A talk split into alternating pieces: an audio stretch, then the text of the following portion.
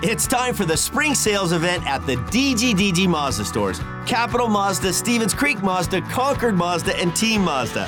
Hey, it's Shondell Grand. And right now, we've got a huge selection of brand new Mazdas with exciting spring incentives across our entire lineup. Plus, you can buy your new Mazda completely online with our exclusive no brainer checkout. Don't miss the spring sales event at the DGDG Mazda stores in San Jose, Concord, and Vallejo.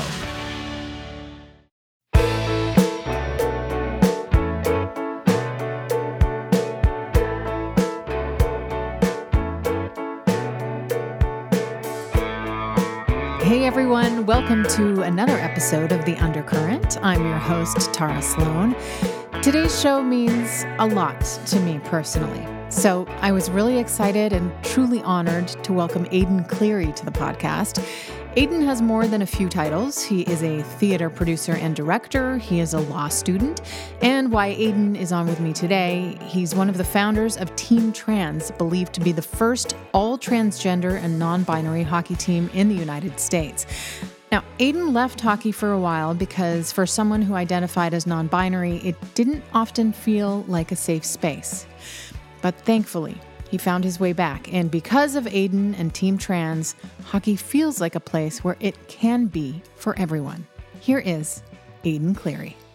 Aiden, thank you so much for joining me today. I've been following you for so long on social media, so I'm really grateful you took the time. Yeah, absolutely. Thanks for having me. So, I have to admit, I am mining a little bit of information from Sharks president Jonathan Becker, who did a, a talk for internal members of uh, the Sharks organization. And so I, I, think he, he found out some stuff about you that I think is ungoogleable. So I do have to give give him some props. Um, but I, I, think sort of first and foremost, we'll start. I, I honestly didn't know before I watched that that you're actually from the Bay Area. You grew up like not just a Sharks fan, but like an OG Sharks fan right? Yeah, yeah. No, I have a an original '91 Sharks like those jackets that I think they're remaking now. Oh yeah, but they're, they're so cute, so slick. Yeah, I've got one of those. I love it. My uh, my grandparents, uh, my grandmother was a funeral home director in San Jose in 1991, and so she was a season ticket holder to the Sharks, and so. Uh, I kind of grew up with it. And my birth certificate, or not certificate, the birth announcement mm-hmm. was a San Jose Sharks draft card. And so it has my name and my weight at the time of birth, and um, my I was listed as defense and stuff like that. So it's pretty cute. So no, I've been a long time Sharks uh, Sharks fan and uh, person in the area. I grew up in Santa Rosa, uh, which is about an hour north of San Francisco, and then I moved for high school an hour south to uh, San Jose, and I played for the Junior Sharks too. So I've been around. Okay, so I mean, it's one thing in this part of the world to to like the Sharks and to go to games, but it's another thing to actually get on the ice, right? Especially back then. It's not that long ago, but it's not like there's ice everywhere when you're growing right. up. So what what led you to actually put on the skates and and try hockey?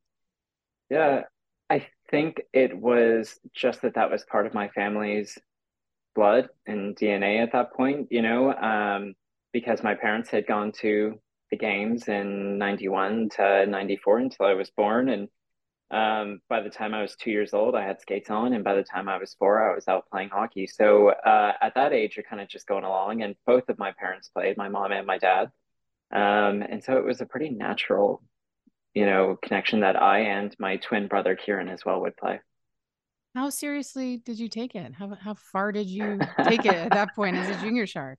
Yeah, uh, well, I played up through 18s, and I kind of got to the point where I was converging between going to pursue my career in the theater and ice hockey. And I love ice hockey, but I was going to go do theater. So I ended up taking a slight turn for the normal kind of hockey player route. And I, instead of going to a hockey school, I went to Sarah Lawrence College in New York, which is a formal all girls school uh, and there was no hockey program, no sports at all, really. Uh, there was a basketball team that lost to the Culinary Institute a lot, uh, and that was kind of the extent of it. So uh, I took it seriously, you know, but I wasn't going to the NHL, and I, I kind of, you know, let that end, and now I play for fun. You did say that there was a point um, at which you became disillusioned with the game. And I mean, there's a lot of conversation. You're involved in a lot of conversation. I'm involved in a lot of conversation um, about hockey culture and how it's not necessarily accommodating, welcoming to everybody. And this is the work that both you and I are doing. Um, when did you hit that point? Is that is that why you kind of backed off, or was it literally just you went off to, to college and stopped? Yeah, I think that that was a big role in it. And what it was ultimately was it was a big role in me looking for another outlet. Mm-hmm. And I find hockey to be a very creative outlet. I think it's a great place for expression, and it is to me uh, the distance between hockey and the theater is very little. And so I find that it's kind of the same thing that you're doing ultimately. It just one has skates and the other usually doesn't, but sometimes does if you're uh, some Broadway productions this season.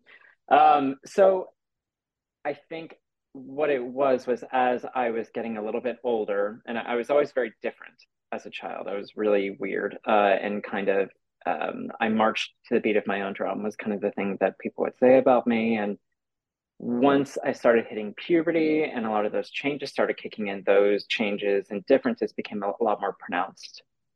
And so I was playing hockey in Santa Rosa. Now it's about 13 years old, and we hit that bantam year. And I'm a late November birthday. So I was always kind of youngest mm-hmm. on the team.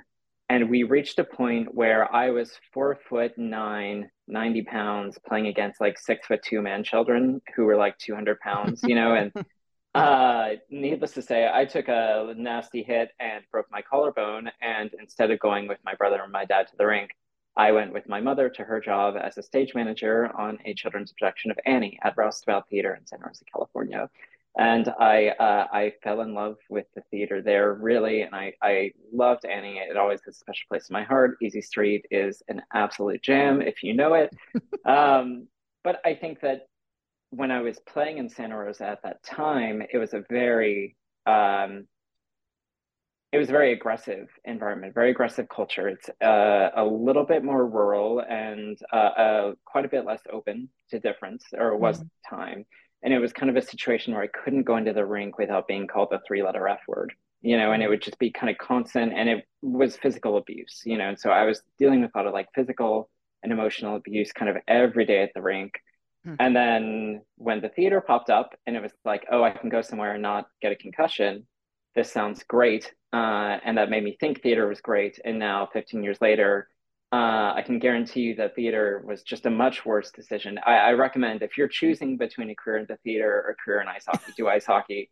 Way less injuries, you know, uh, way friendlier employment law. So uh, really can't uh, can't uh, harbor that enough.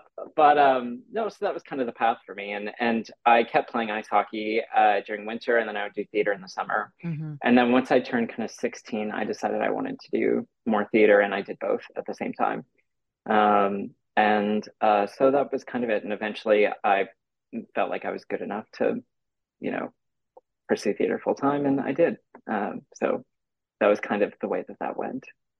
But hockey somehow called to you again and you found your way back to it. This is a bit of an aside, but you know, there's there's a book by um, these great journalists, Jessica Luther and Kavitha Davidson. It's called Loving Sports When They Don't Love You Back.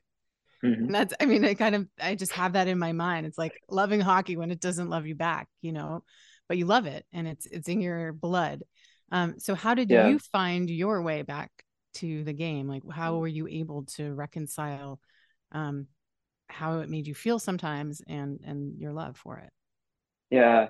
I mean by the time i left i didn't want to play and i didn't find it fun. I went away to college and i was really ready for some distance.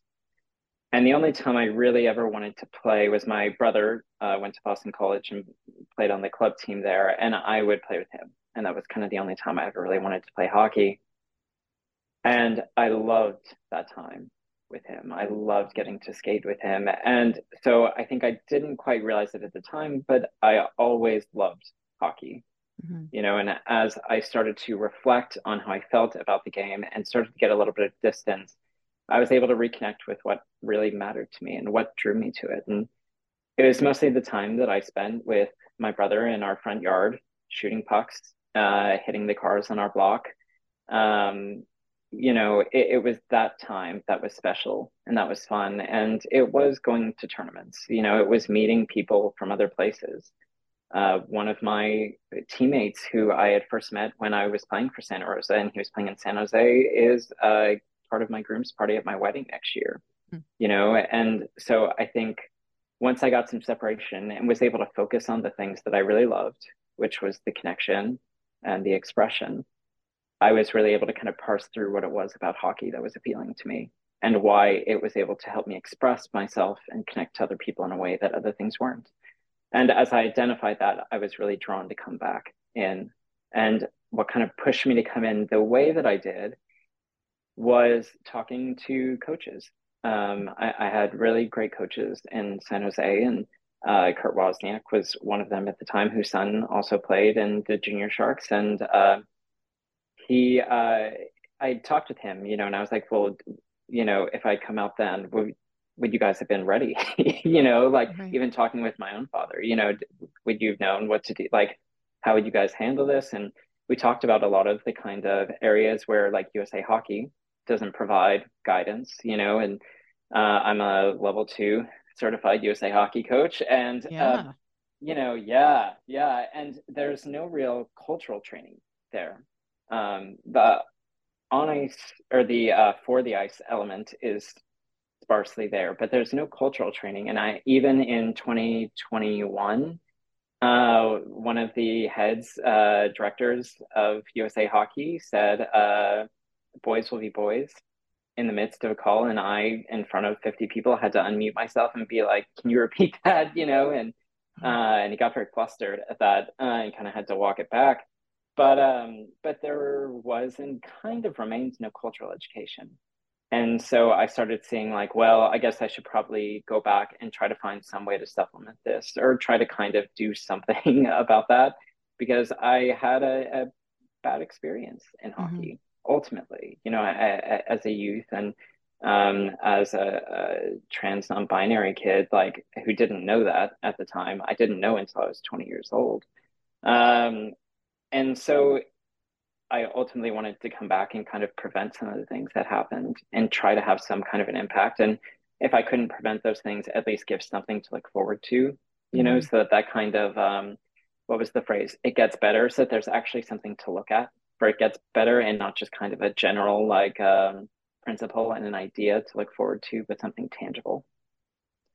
So, you know, it, this is there's so much to unpack and, and so much to talk about and, and so much that hasn't changed. I mean you know people who follow along know that hockey canada is going through some major uh, dismantling and, and um, a lot of criticism right rightfully so um, but they just released an, a report that said that they had over 900 cases of on ice discrimination and over 60% were directed towards sexuality or gender, gender identity. So that's you know this is recent stuff so but there are people like you there are people in this space people like brock mcgillis who you work with um, who are working towards making change. So clearly you, you don't do this unless you see some light at the end of the tunnel right?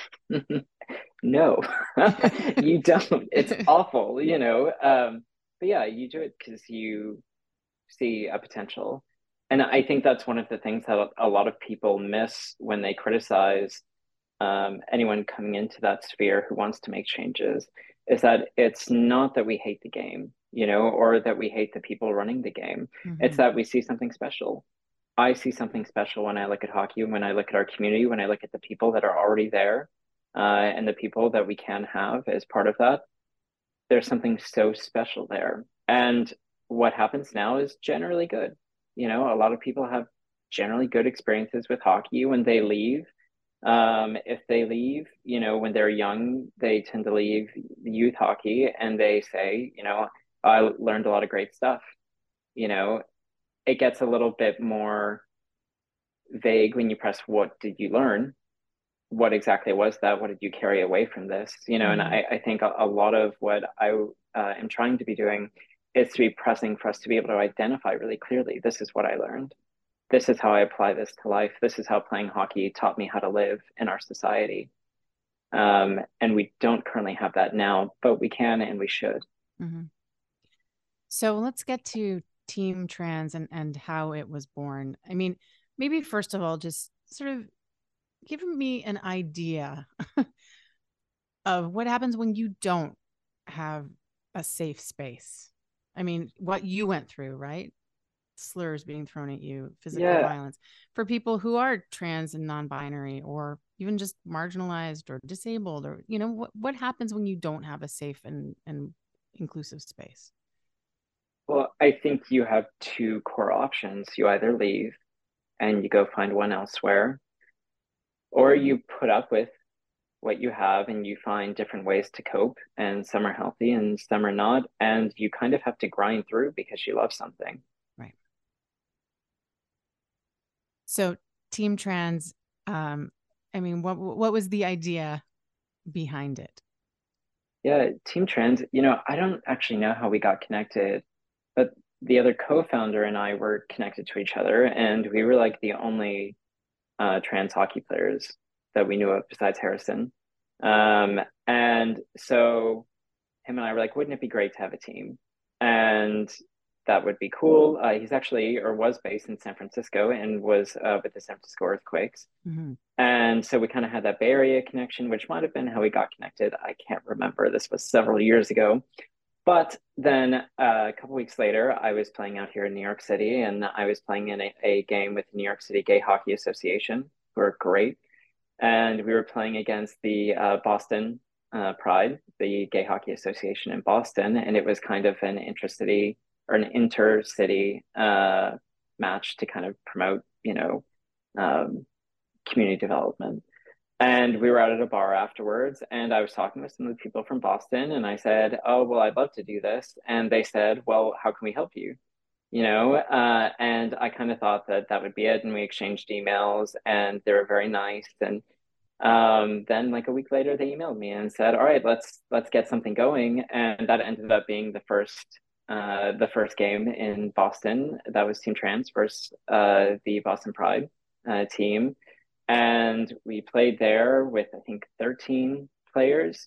We scoured uh, the globe, and the team has players now from as far out as Australia mm. uh, and all over the U.S. and Canada. I think there are 300 people on wow. the team uh, oh that we've God, made contact with or something like fantastic. that. There are a lot more, and our, our general kind of theory with Team Trans, one of the things that's really fun about it is that it's not based in one locale. So it's mm-hmm. not a Boston based team. And part of what we really wanted to do when we created it was uh, instill this idea that Team Trans isn't a physical team. It's not necessarily where we're putting on the jersey and playing the game, but anywhere there's a trans hockey player, Team Trans is playing. Mm. Um, and so uh, I don't run it very much anymore. You know, I, I kind of I, I give in a little bit of you know advice or whatever here and there but what I think is really special about the team is that it's very democratic. And it's not something that one or two people own and obsess over. It's something that our community owns. And so uh, it's governed very democratically. And we make decisions about where the team makes official appearances very democratically. And we work together. And it's a huge operation. There's a Facebook group that if you're a trans hockey player listening to this, please look up the group on Facebook, uh, Trans Hockey Players or Team Trans Ice Hockey. I can't remember which one it is. We'll admit you, and um, you can be part of the team. And you know, interacting with everyone, decisions are made on a huge scale. And I think that that's part of what's so exciting about it is that it's not confined to any one space, and it's very, very inclusive in that way, and has very much a global, uh, global draw and global impact. So, how many actual meetups uh, have you been able to have or are you able to have? Let's see. So I'm not sure. I've not been able to go to one yet. Um, but we've had, I want to say, five, something like that. Quite a lot. It's it gets it picks up a lot. We've had five big events. There are tons of smaller events, and uh, we've just had a chapter open up in um, uh, the Twin Cities. And so, if you're in that area, they're doing things constantly. Um, and there are meetups now that happen as well when like we're not there, people just get together because they like each other, you know, and mm-hmm. don't necessarily play hockey. They just kind of hang out, you know, or they meet in a digital sphere. And we're almost all on Twitter um, because we are insufferable, uh, and that's where everyone on goes to be that. And uh, so, yeah, no, but it's an incredible community that's massive, and I think it's the kind of thing that had I known I was trans or had words for that mm-hmm. when I was younger, if I had known that that was out there, I would have been very excited to get in contact with them and to be part of that. Um, and so I, I think it's been a real treat to be part of and to have been a co-founder of. Well, I asked you what happens uh, when hockey doesn't provide an inclusive space. So then I'll ask you the the converse question: What happens when it does?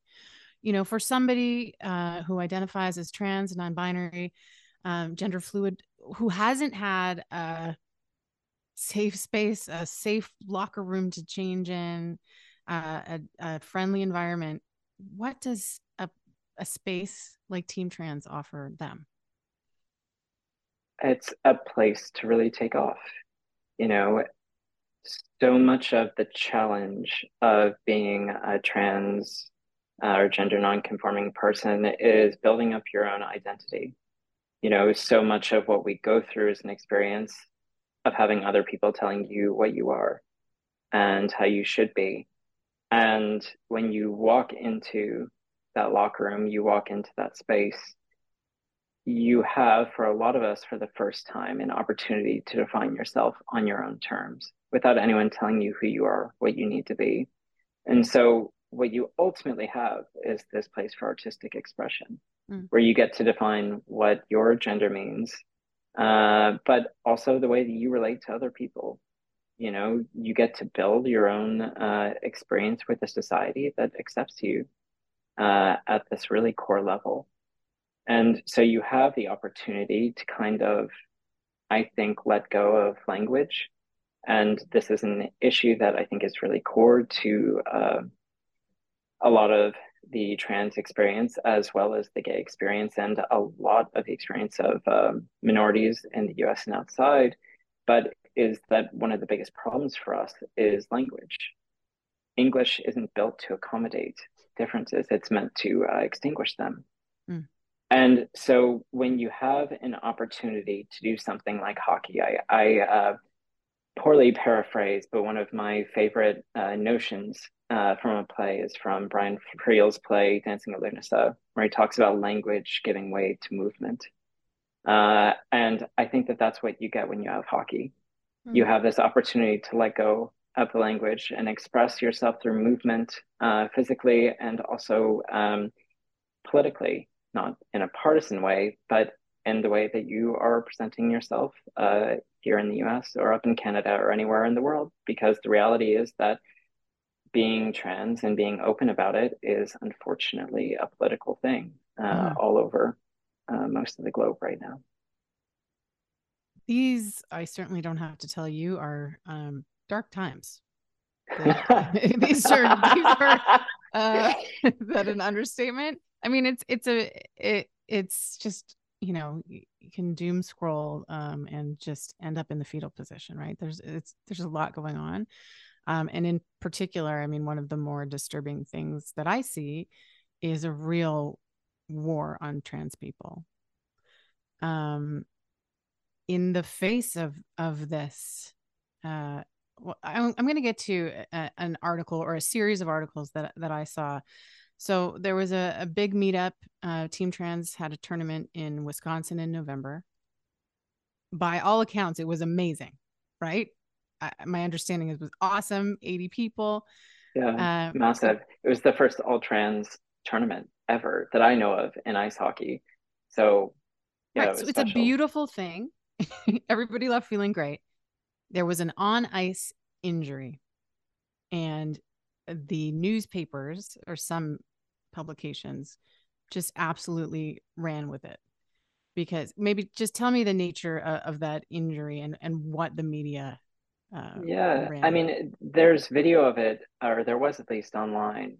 Um, but a player was getting out of the penalty box and tripped. A player who was getting by and that player uh, hit their head on the ice and got concussed, you know, um, which sucks, you know. Of course. Um, but then a lot of newspapers in the UK kind of ran with that story.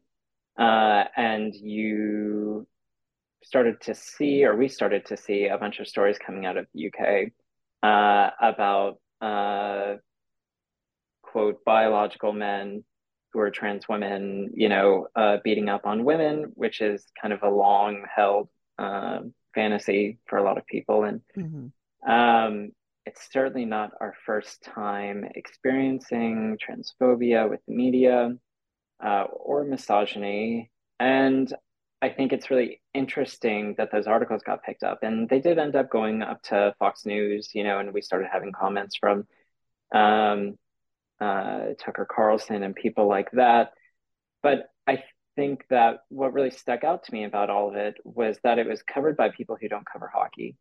Uh, the or UK care about not, women. yeah, or care about women. or care about uh, women. And so I, I, think, like you know, uh, the UK is not exactly a hockey hotbed. Uh, as much as I do love the EI, EIHL, um, it's uh, not. And I think the first major article that I saw was for I can't even remember what it was, but it was one of those kind of you know uh, tabloid uh, newspapers in the UK that's just kind of like, you know, not exactly the New York Times. Yes. Um, but they were running with kind of a false story on it and things like that. And um, that's part of what happens. You know, you expect to see that. And I think what's important for us, our community, and our team and our friends to understand, as well as a lot of onlookers, is that it's part of uh, a proxy war. You know, transness is what, uh, especially in the US and a lot of uh, the Commonwealth, uh, what the uh, those areas have had their eye on since uh, gay marriage was legalized, uh, and a lot of the gay rights spots have kind of been lost by a lot of conservative groups.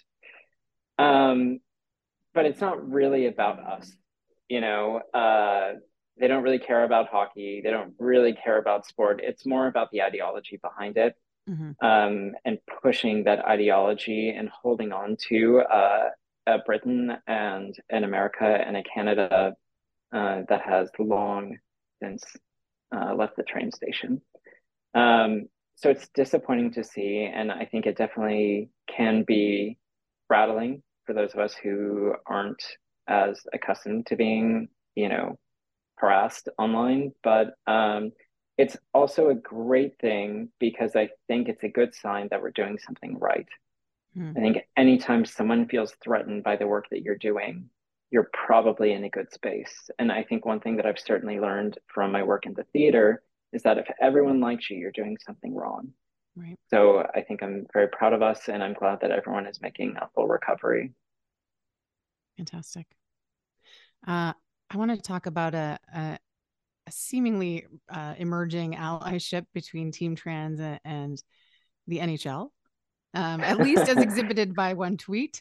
Um, yeah. I mean, you know, they have obviously teams have Pride nights, and um, Pride Tape does a great job of getting you know Pride Tape on sticks, and um, but you know, I, I don't know it's probably varies by team you know certain certain organizations are more committed than others. Um but uh, there there was a tweet that was uh, sent out in response to a total transphobe and the nhl i'm going to read this uh, the nhl supporting the trans tournament trans women are women trans men are men non-binary identity is real. Yeah. That's i mean that's like, that that doesn't get sent out without it going to the you know the toppity top right? Yeah. So that that was i read that as being quite meaningful.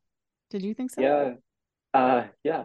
I, I didn't have that on my 2022 bingo card for sure. That was that was really exciting to see and i think we have such a will they won't they experience with the nhl our community in general. You know, I, I, feel like we're in the midst of a uh, romantic comedy or like the beginning of season three of a TV show, and we're the two, you know, love interests in the show. And it's like, will they, won't they? Are they going to get together? And so it's been really nice to see that trending uh, in that direction and to see the mm. support from the NHL. And, you know, it really does depend on the team. And the NHL is obviously made up of the owners, and the ownership changes on a regular basis. But I mean, my experience is mostly confined to San Jose.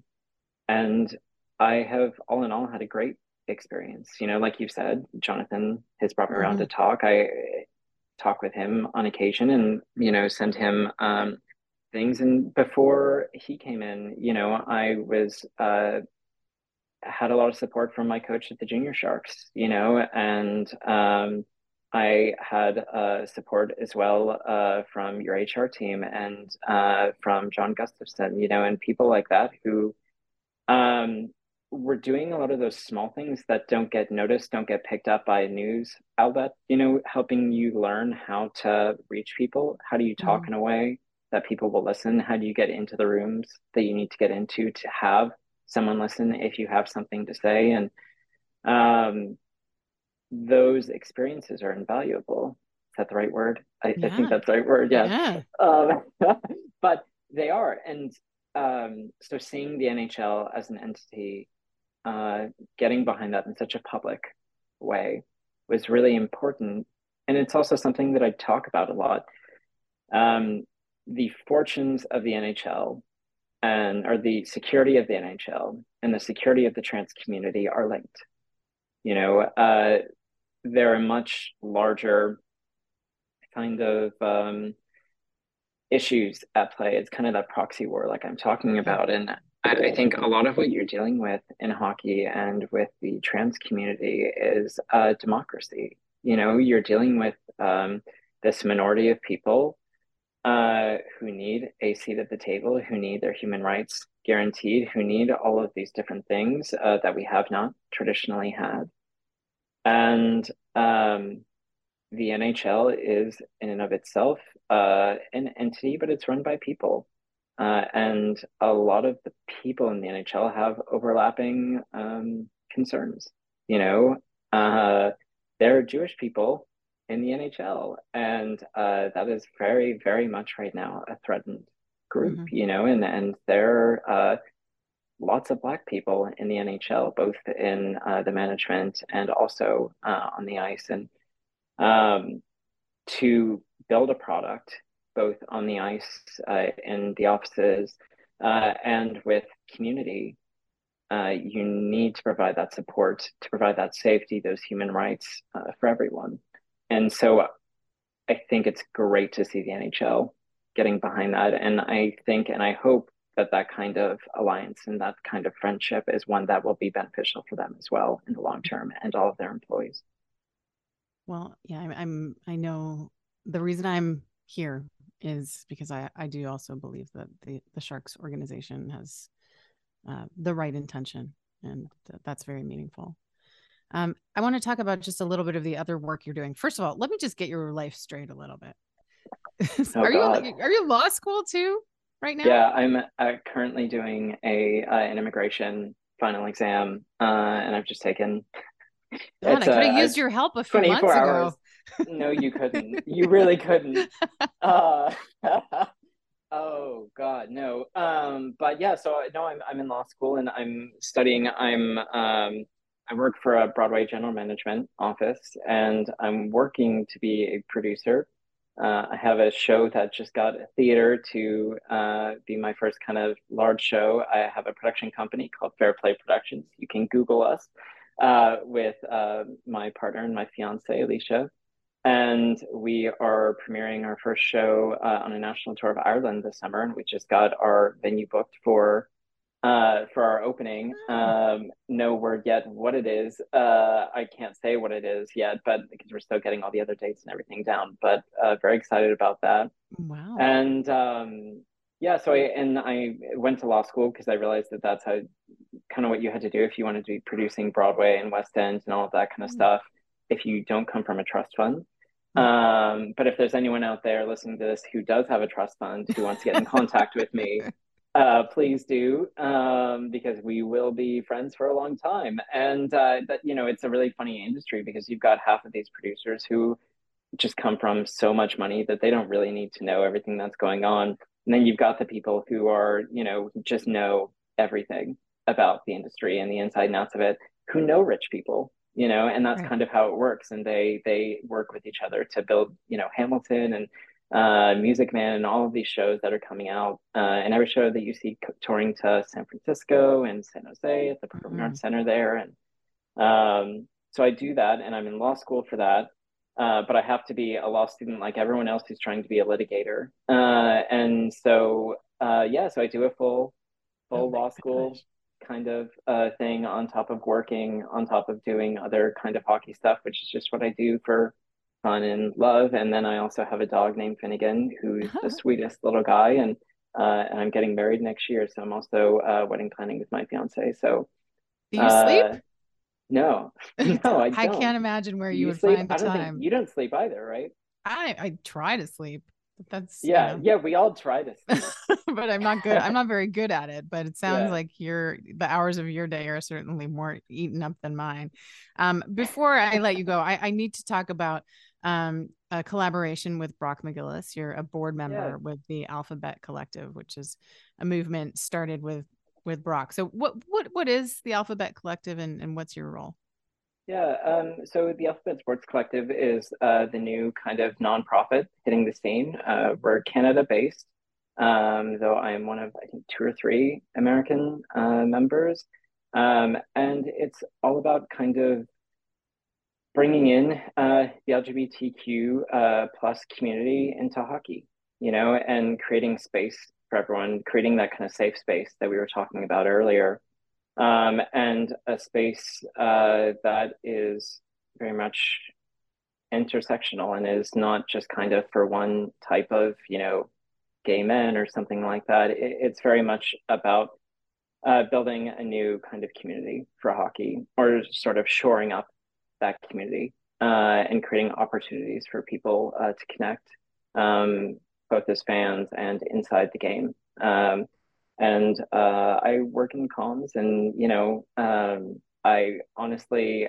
I don't do a lot. I just get to be around some of the most brilliant and forward-thinking people in hockey uh, who Brock has somehow assembled, and they are just brilliant just brilliant. And I, it's um, we haven't really like fully launched everything yet, but I cannot wait until announcements start coming out and events start happening, and everyone gets to experience the Alphabet Sports Collective because uh, it and the people behind it are really special. Mm-hmm. And this, you know, this is the kind of stuff that certainly gives me faith to, and hope to carry on. You know, it's there's a lot of people doing such amazing work um, and Brock is certainly one of them, and you're one yeah. of them. So, oh. yeah.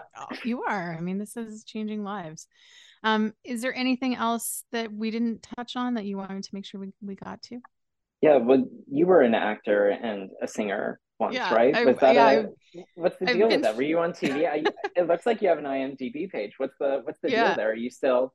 I've been through. I my career's been a bit funny. Um, not the traditional, not the traditional route to hockey. Yeah. yeah. I mean, I I went to theater school in Montreal. Yeah. Um, I did, did. You go to Concordia. Oh yeah, great school. University. I hope you had a good experience. Yeah. I did. I, I left after two years because I started actually started to work. So I was like, uh, I'd rather make money. Um, but yeah, I did some. You know, I did theater. I did musical theater. I did TV. I did uh, a couple movies, but but music was always my passion. I studied classical mm. voice all through high school. Um, and I joined a band. I joined a rock band, and that was what took off for me. So I spent mm. sort of the first part of my adult career uh, as a rock touring rock musician, um, and then sort of eh, TV. the The door to television opened, so it was yeah. that was you know television That's a broadcasting. door. I'm so oh, okay. Yeah, broadcasting. Yeah, I'm so happy. Broadcasting. Yeah yeah so that's how i ended up in broadcasting and then i steered myself towards hockey very intentionally because it was a love for me you know i grew up a huge fan i'm canadian so it's yeah. just prerequisite. And here i am so i spent uh you know i spent eight years hosting a show in canada and now i'm in california. Well can i ask you then what do you feel like the difference is for you between theater and hockey well, I loved what you said, but I because I I think outwardly people are think that there's no um association.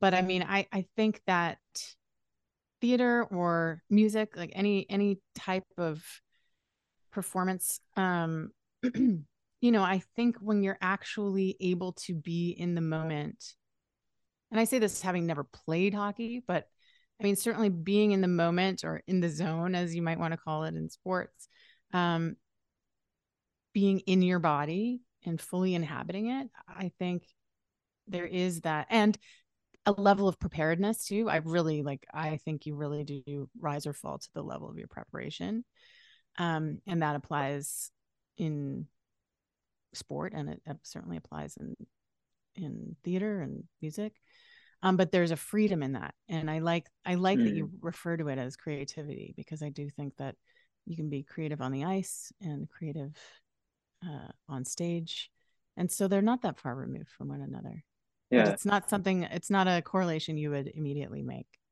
yeah no it's it's a jump it feels like a jump but I have a feeling that Joe Thornton would have made a great actor, a really, really great actor. And I think popular. that oh, I think he would. I he'd be Will Ferrell, you know, Argent like he would have been the next Will Ferrell. But I think that kind of draws to what I ultimately have to say, both in my work and here, is that they're both democratic institutions. And um, if you come from a country that uh, aspires to democratic culture, everywhere you look, there are these democratic institutions that are built to help us transition from um, monarchies and uh, from a lot of less constitutional ways of life into mm-hmm. democracy. And some of them are successful, some of them struggle. Uh, it's all a process. Um, and two of uh, the best democratic institutions that we have come from uh, the same sector, which is culture. And hockey and theater are two of the most wonderful elements of the culture sector in the US and Canada and pretty much everywhere else I've been.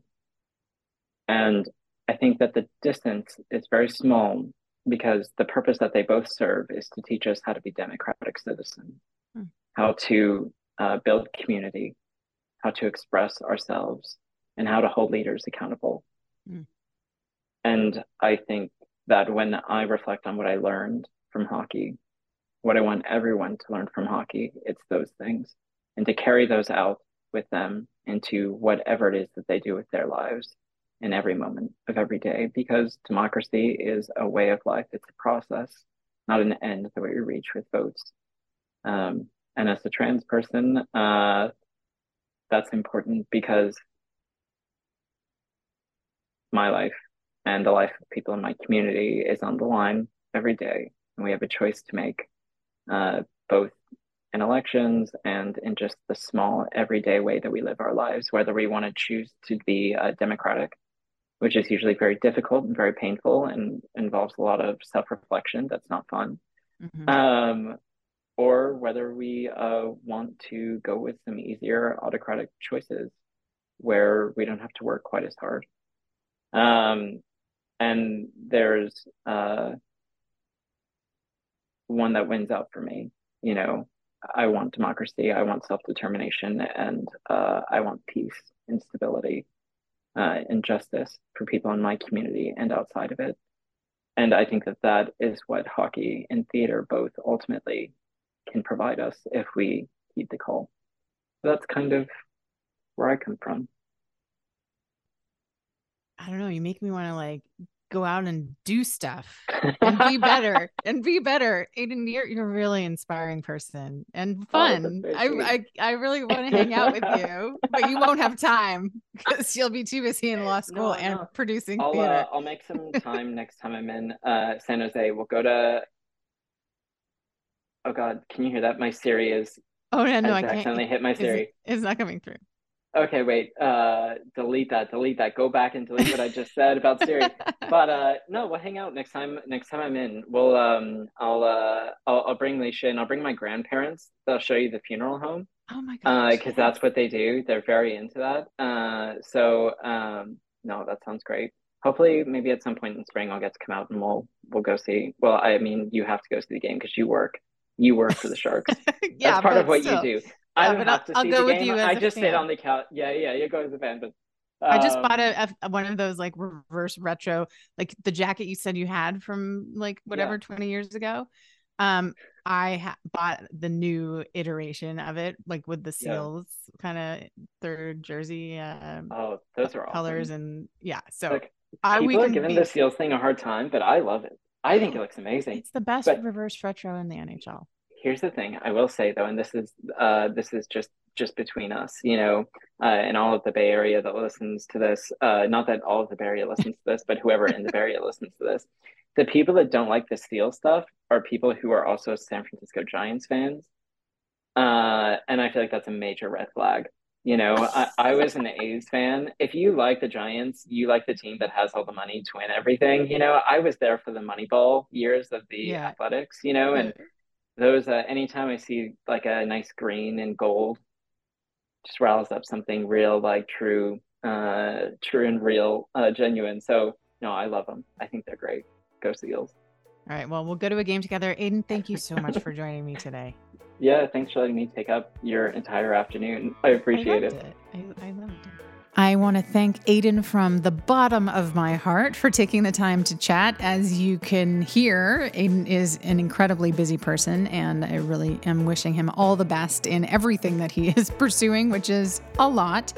And want to encourage everybody out there if you have an interest in Team Trans, if you want to join Team Trans, um, just look them up on social media. They are everywhere that social media exists, and it is truly a wonderful organization. Um, so that's it for this week's episode. I'll be back with another one next week. In the meantime, keep your fins above water. That's my phrase, and I'm sticking to it. I'm Tara Slone. See you again.